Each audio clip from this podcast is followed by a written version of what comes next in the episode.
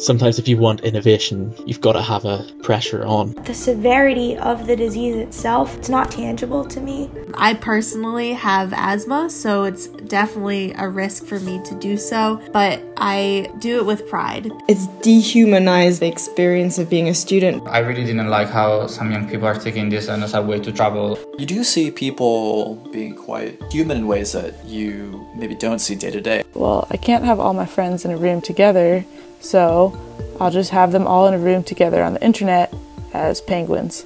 And I may have started sleeping with one of my friends, but I don't regret it. I just feel guilty about it. Just because they're not going to contract coronavirus doesn't mean that their loneliness is going to go away. It's just so crazy to be alone. Welcome back to Commencement, the podcast dedicated to discussing the unspoken reality of life after graduation. And I'm Becca, your host, and a recent graduate of the University of St. Andrews in Scotland. This time on Commencement, we take a quick detour from all things postgrad to reflect on how the coronavirus pandemic is affecting the lives of recent graduates and final year students across the globe. Like me, you may be tired of your daily coronavirus outbreak updates from your local news source, or even worse, Trump. But how much have you heard from young people around the world how they are reacting to the pandemic and quarantine measures? It is important to note that none of the individuals you are about to hear from are medical experts, and that these interviews were conducted at various points in time throughout the course of this pandemic. And since then, information about the coronavirus and situations in different regions may have changed. As usual, I had many questions. But my first, what were my peers' perspectives on what was happening in their corner of the world, and what were reactions like to the pandemic where they were currently living? They put a pause on the evictions and the stupid repetitions of the capitalist system that we're living in. And I don't get how you can see disease has risen and try to buy the vaccine and privatize it. I am from Italy, which is the country most affected in Europe, and I am currently in Spain, which is the second country most affected in Europe. I think this has quite affected me a lot, to be honest, because I am not able to go home at the moment, and my family is kind of struggling, locked in the house, and I really wish I could support them. So it's definitely been quite tough. At the same time, now I'm in lockdown myself, so I cannot really leave the house. Amazingly, when I was in Nepal, I was working with a team of international students, and one of them was from Shanghai, and he had spent the last 2 months living in his student flat, just locked there. He was allowed to leave once per week to go and get some groceries, but that was it. And I remember asking him at the time about it, saying, these quarantine measures seem really intense. They seem like they're a little bit of an extra stretch. And his response was really interesting, because he just said, well, I mean, it doesn't really matter. I have a national obligation. China is one country and we have one response. And so if something threatens China, then we all unite together behind it. So I didn't see isolation as a bad thing. It didn't impede on my freedom at all. It was me acting in the nation's interests to serve my country. New York is the epicenter, which is just weird to think about because I still don't know anybody who's affected, so it's hard to believe that so many people are dying here every day. Every day it seemed to grow and grow and grow, and by the time I realized how many cases there were and that New York and the state had the most, everyone left. I only have 2 friends that stayed in the city, but at that point I was like, wow, the odds that I'm already infected are high and that I'm asymptomatic. I'm speaking and I hear it in like this numb tone. It's all just so surreal and weird, but every few days one of these components would be added on, so it's not just like one day it was remote and everything was closed and everyone was wearing masks. And different parts have been popping up slowly over the weeks as things get worse. Speaking of popping up, there's tents in Central Park now, kind of near where I am, that are for overflow of hospital. We've been getting emergency alerts on our phone for any healthcare workers to come help as they can. I know NYU, like 4th year medical students, were in March. They're like, you're graduated, please get out there. Things are definitely very serious. There's a hospital near me and I can't go down that road. Just in DC, there's like kind of stoop culture. There's so many people kind of packed in tight on these housing here, and I just walk outside and there's just people just hanging on their stoops, chatting to you, so smile at you, wave, just reading a book. As soon as I landed in the UK, I went to my flat in Glasgow, and on the way there, I passed down these busy roads that were packed full of pedestrians. Everyone was out having coffee and meeting up for lunch, and we just seemed to be really dismissive of the advice that was given to us. And I think there are so many reasons for that. I think, firstly, the people who were giving the advice didn't genuinely believe in it either. The Houses of Parliament were still running and people were working in these very confined places in Parliament. In 10 Downing Street, you saw from the initial addresses that were given, and they'd be talking about social distancing when they would clearly be less than 2 meters from the person standing right beside them. And I think that's now shown by the fact that a lot of government officials have contracted coronavirus. I think that's possibly because they were quite dismissive of it as well. And I think that there's also all forms of racism as well that played into it, dismissing it as, oh, that happens in China, that could never possibly happen here, we have an amazing healthcare system, something like that would never happen. And I think we will pay a very heavy price because of that, because we were naive and we just assumed that it couldn't possibly happen to us. We were above that sort of thing. And even whenever it did get here, we saw our right to get a coffee, to get lunch with friends, to meet up in the evening with pals. That was all something that we weren't willing to sacrifice for a while.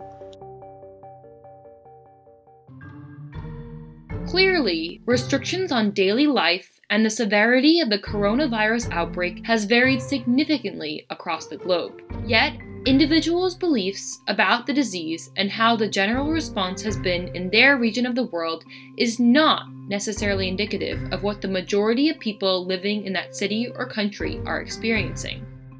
But I did wonder how my peers' daily lives and psychological well-beings, apart from their community, city, or country's welfare, was affected by the threat of coronavirus and life in lockdown or quarantine. I'm very concerned for members of my own family, people who have underlying conditions, people who are older, and I just hope that we get through this. It's not healthy to be cooped up, to be quarantined, but you do see people being quite innovative and people being quite human in ways that you maybe don't see day to day. I entered into my organizing job a few weeks ago, so I have just started, and a big aspect of the job is creating relationships with people and doing one-on-ones and events to create community and to bring people into a movement. And all of that just got way harder because now I can't come into contact with people physically. I moved to Madison 2 weeks before the quarantine happened, so I got to meet some of my coworkers. And I was living off of an air mattress, and then they're like, hey, just go stay in your room and do your work, it's fine. So I didn't even have a desk, and my trainer gave me a table that I could work on and some folding chairs, just like out of maybe pity, I'm not sure. Can you imagine starting a job and everyone's sitting 6 feet apart? Someone has to deliver coffee to you, and then an hour and a half later, everyone's shuffled out to go back to their homes to do all their training. Classes are only online, and we don't really know what they're gonna start and how exams are going to be, the assignments will be different.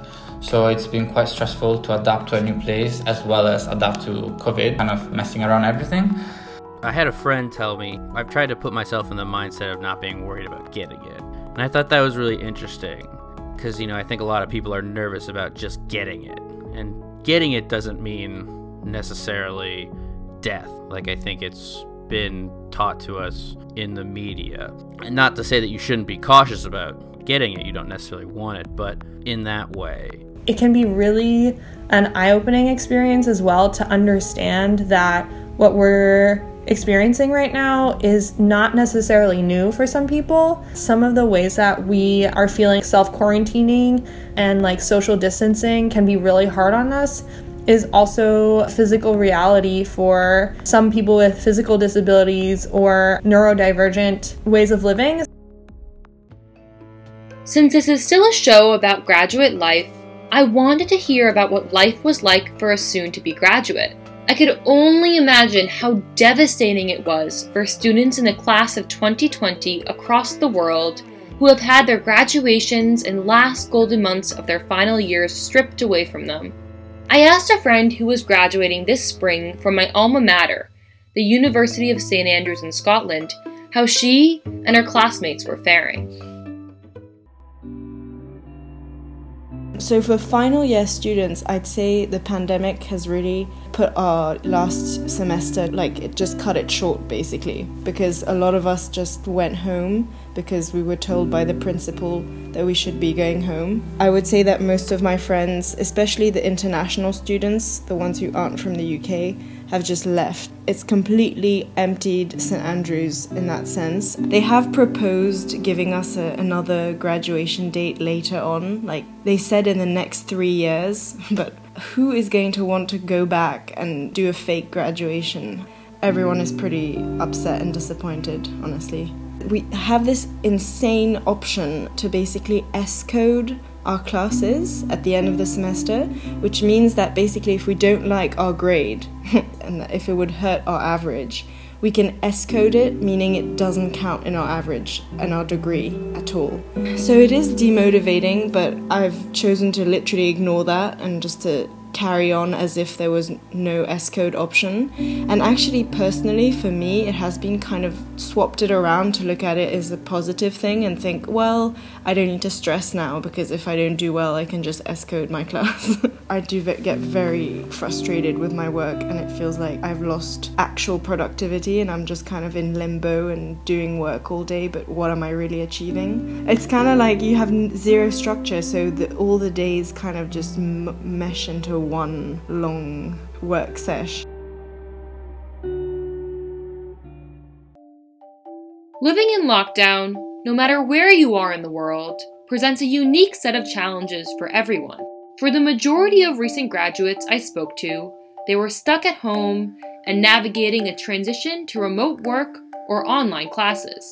But what about those who were essential workers, working on the front lines of the pandemic, like a grocery store cashier?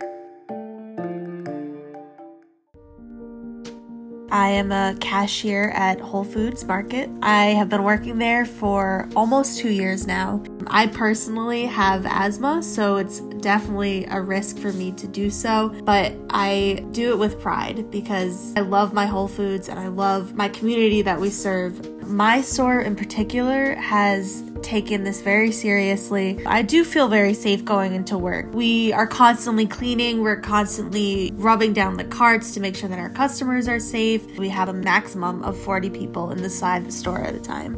On our registers, we have big glass protectors that start basically at the computer and go all the way to the end of our belt. We are required to wear masks, we are required to wear gloves, both of which they have been providing for us, which is awesome. And when we come in every day, we get our temperatures checked. We have delivery trucks coming in every night, so we have new shipments of our groceries every day. However, we have seen a major lapse in customer service staff since all of this started. It's really showed a great sense of community, however, because we have other coworkers of mine that come from different departments to help us. We've hired new hires that have come from all different backgrounds, people who have lost their job in this pandemic and need to make an income, it can provide for their families, and we pay $15 an hour. In terms of our customer appreciation, it's been really, really great to work in an environment where we're recognized for all the hard work that we've put into, making our grocery store run as smoothly as it has. We work really, really well as a team. Just the morale, I have to say the morale is something that has been getting us through for sure. To anybody coming to a grocery store, keeping that regulated 6 feet apart is really, really important. Not only for your own safety and the people you love's safety, but also our safety as your grocery store members. Wear a mask, wear gloves if you have them, and it doesn't even have to be a fancy mask. Some people have come in with scarves over their mouths. Don't come to the grocery store if you're bored or just want to get out of the house. I totally understand that feeling, and I'm there too, but if you're just coming in to pass the time, probably not a great idea. In the beginning it was a lot of panic buying, so lots of huge orders, because people just didn't know where this was going and they didn't know where it was heading. And over time, we've really taken the precautions to keep everybody safe. While it is no doubt a challenging time for everyone, what has amazed me is how quickly people of all ages and walks of life have adapted to a socially distant way of life, although a better term might be physical distancing. I asked my peers if and how they were socializing and maintaining their relationships, both with friends and also romantically, and how they felt about these new forms of virtual connection and communication. It's very different, but the glimpses of the need for communication and human contact are still there. The internet culture is exploding right now. Internet culture isn't just this specific subset of people who are always on the computer and doing things on the internet. It's like now it's like literally everyone is part of internet culture. Even my grandmother. I feel like I'm getting a glimpse into this like internet future where nobody interacts with each other. I think that it will be really interesting to see how people integrate technology into their lives in a different way. They're like really figuring out how to use technology to interact with each other, and how people will retain some of those things that they've learned during this time. We'll apply that to when you don't need to use those things anymore. Now I'm really focusing on ways to create community virtually, which is something new for me. I never thought that I would try to become like this webinar whiz, but all of a sudden I'm like looking up best practices for like Google Hangouts. So I'm finding that there is definitely a need for online community. I'd like to talk about my birthday party on Club Penguin during the coronavirus quarantine. I spent days playing on Club Penguin and I built the coolest igloo, and then my friend did the same thing. Her igloo was the dance party igloo with a dance floor, lights, stage, crazy music. And then my igloo was the post-party stoner igloo where you just chill and smoke a joint and sit on couches together. And at the peak, there were like 30 penguins on the dance floor dancing and like throwing snowballs across the igloo. I think definitely the quarantine is making everyone feel lonelier, and the fact that you don't really get to see that many people and you don't get too much physical contact. I mean, unless if you're quarantined with your partner. I mean, I'm not, so basically I literally get no love. I'm dating somebody that, you know, it wasn't exclusive, but now it is. So some forced monogamy, but it is nice to have a quarantine companion, which is kind of the label we're going with right now in lieu of something more serious. I do know tons of people who are going on these online dates, even if they hadn't like met somebody before, they're just meeting people online. But I have one friend, she's like, I just keep getting stood up, now I'm being stood up online. Like, God, that's the worst. Because you know, you set aside time, you're skipping your virtual happy hours. Well, oddly enough, I have been talking to someone who I met on Hinge, and we've been FaceTiming a lot, and I think it helped us form a connection where we just talk every day and make sure we're doing okay. It's like an unusual way. Oh, you meet someone from a dating app and like now you're FaceTiming every day and now you're talking and now you really care about each other. Hardships like this like actually put people together. We'll just need like support in this time, and I'm happy that we were able to do that for each other. And I may have started sleeping with one of my friends, but I don't regret it. I just feel guilty about it. He's a great dude and very caring, and I feel lucky to be a part of the relationship in that way, but I don't know if this would have happened if we didn't get stuck in the quarantine together, and that feels strange. You should never think about fate in that way. You shouldn't think about, oh, I married my husband because he was the only man left in the state of Ohio, because that's not why we were friends in the first place or anything like that. Like, maybe it would have happened, but it's really hard to say that it would have. So we agreed not to start dating because, oh, what a time. What a time to start. I want to spend all my time with him, which is unreasonable, but I think that starting to date now, out of the context of life, we don't actually have that much in common. He's from Michigan, I'm from Ohio. He makes fun of Ohio so much that I even got like a little poster for Ohio State in my room to tell him to fuck off. So we're gonna be friends with benefits, like in a genuine, like actually friends and actual like caring and like make dinner together and like let's not be homesick all the time kind of benefits, and I think it's super nice. And I might be going crazy if I didn't have somebody that was around to do those things with, you know? He also knows how to cook. As recent graduates, our forms of socializing and dating, even during a pandemic, are in many ways still distinct from other generations. But as young people, do we also have a distinct responsibility to our communities or countries at this time when compared to older individuals with an increased risk of fatality from the coronavirus? Even though young people aren't as affected, it's just us worrying about our parents, us worrying about our loved ones who are older and worrying about not bringing back stuff to them. I think that's a big concern for us. So I thought about going back home because I could work remotely. It'd be really nice being at home in a lot of ways, but I'm quite concerned about potentially being asymptomatic and getting my parents sick. Probably more concerned than I should be, and I have the same fear with strangers. I do think that we have a responsibility because we're all part of the same community, and if we all start traveling and we don't stop the virus from spreading, we'll bet for other people. Like, we don't have to just think about ourselves because as young people we probably won't die from it, but we have to think about others, probably like members of our families, our grandmothers, because if they get it, it will be quite bad. And I don't think Milanians are really understanding this, and a lot of people say this virus is not important because only old people and people who have already some diseases die, but I don't think this is a good point because someone who are always old and someone who have rare diseases have the same right to live than people who don't or people who are young. He just said, well, I mean, it doesn't really matter. I have a national obligation. China is one country and we have one response. And so if something threatens China, then we all unite together behind it. Wearing masks as much as possible now, I think that's our responsibility for sure. We should be aware that it's something, and to help your fellow human.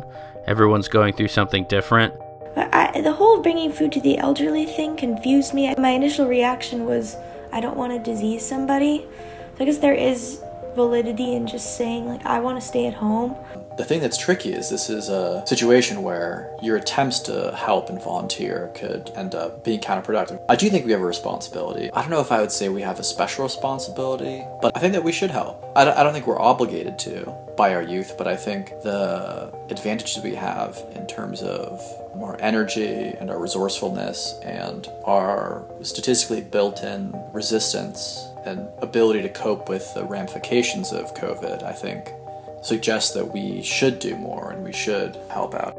I say that as someone who hasn't done anything now and needs to contribute myself. I'd like to think that in times like these, we do contribute and we do volunteer and we do try and make a difference at an individual person-by-person level, because that's what matters and I think that's what adds up. So that's a good reminder for me to sign up to this damn thing and start delivering groceries.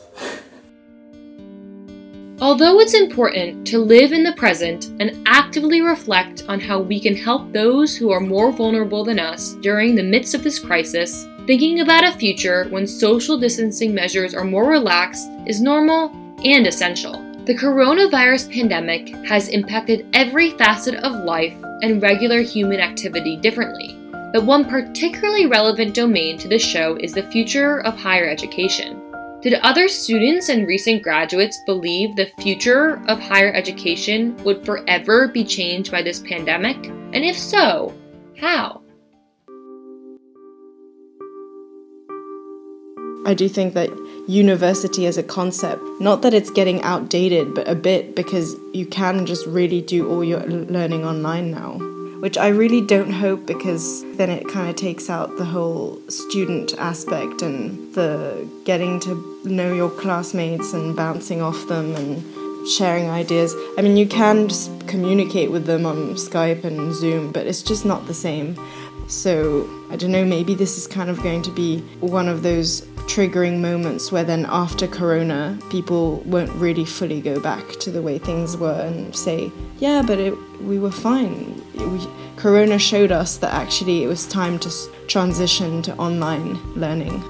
Also, universities will change as well. I've been receiving online courses, and to be honest, they're probably better because I can pause them, I can go back, I can look things up and not get left behind. And that's for medicine. Medicine is one of the most practical and vocational degrees that you can have. So the fact that online resources are working just as well as the real ones is probably quite telling of how it's going to impact on other degrees as well. From what I hear from friends, basically the content that they're receiving at the minute is just what they'd be receiving if they went to class. They maybe miss that face-to-face engagement that sometimes can be really good for developing ideas and just encouraging your critical thinking a little bit more rather than just reading off slides. So maybe that's something that you can't really get from online learning. Because I TA, I know my professors really don't like it. I think lots of teachers are struggling, even if they're tech savvy. I know my teacher's just like, I feel so distant from the students. Not all students are turning their videos on. I've never taught, but I can imagine that, seeing people in person, being able to assess their reactions and have that interaction would be motivating as a teacher. So I think unless a teacher wants that, and I think more teachers would opt for in-person than online. So I don't know if it will change that much. It'll take time to have a normal class semester for people to really settle in and feel comfortable to whatever nature their classes are and, hope that graduations will occur. In the midst of tremendous tragedy and suffering, there is hope for a future in which we can learn from the repercussions of this pandemic and collectively change many faults in our systems which have been exposed. I'd like to finish on a positive note, in which these recent graduates envision a future where many aspects of our society can be improved, with movements that we can lead or be a part of.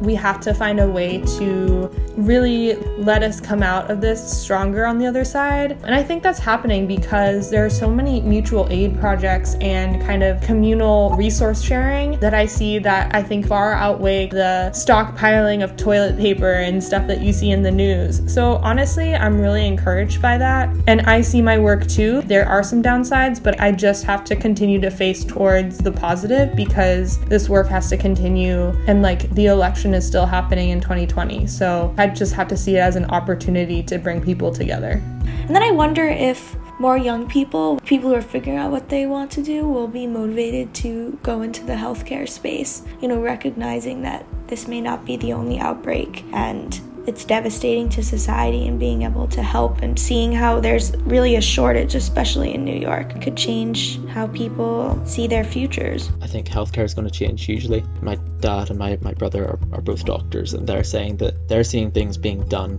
in 2 days that previously would have taken 2 years. They see the NHS as being streamlined.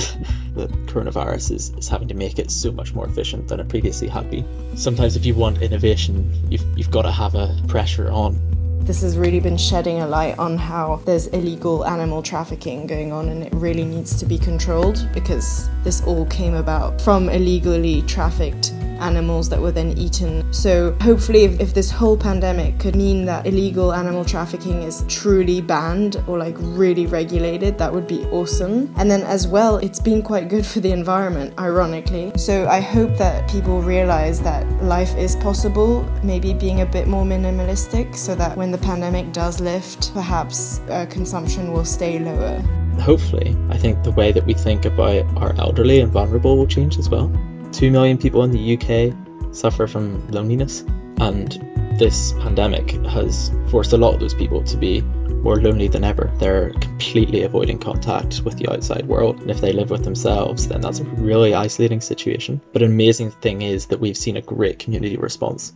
Hundreds of thousands of volunteers for the NHS, for charities and food banks and things like that. And it turns out that whenever, again, circumstances are pressing, that we actually really do look out for one another. We don't just dismiss the vulnerable. And I hope that's something that we carry on beyond this, that once life does begin to return to normal, that we don't just assume that those people are fine again just because they're not going to contract coronavirus. It doesn't mean that their loneliness is going to go away. It doesn't mean that the other health conditions that they've had to live with every day is any better. Why is it that it took a pandemic for us to actually pay attention to them? I hope that it'll make us all a little bit more aware of the role that we can play in supporting our society and supporting those around us.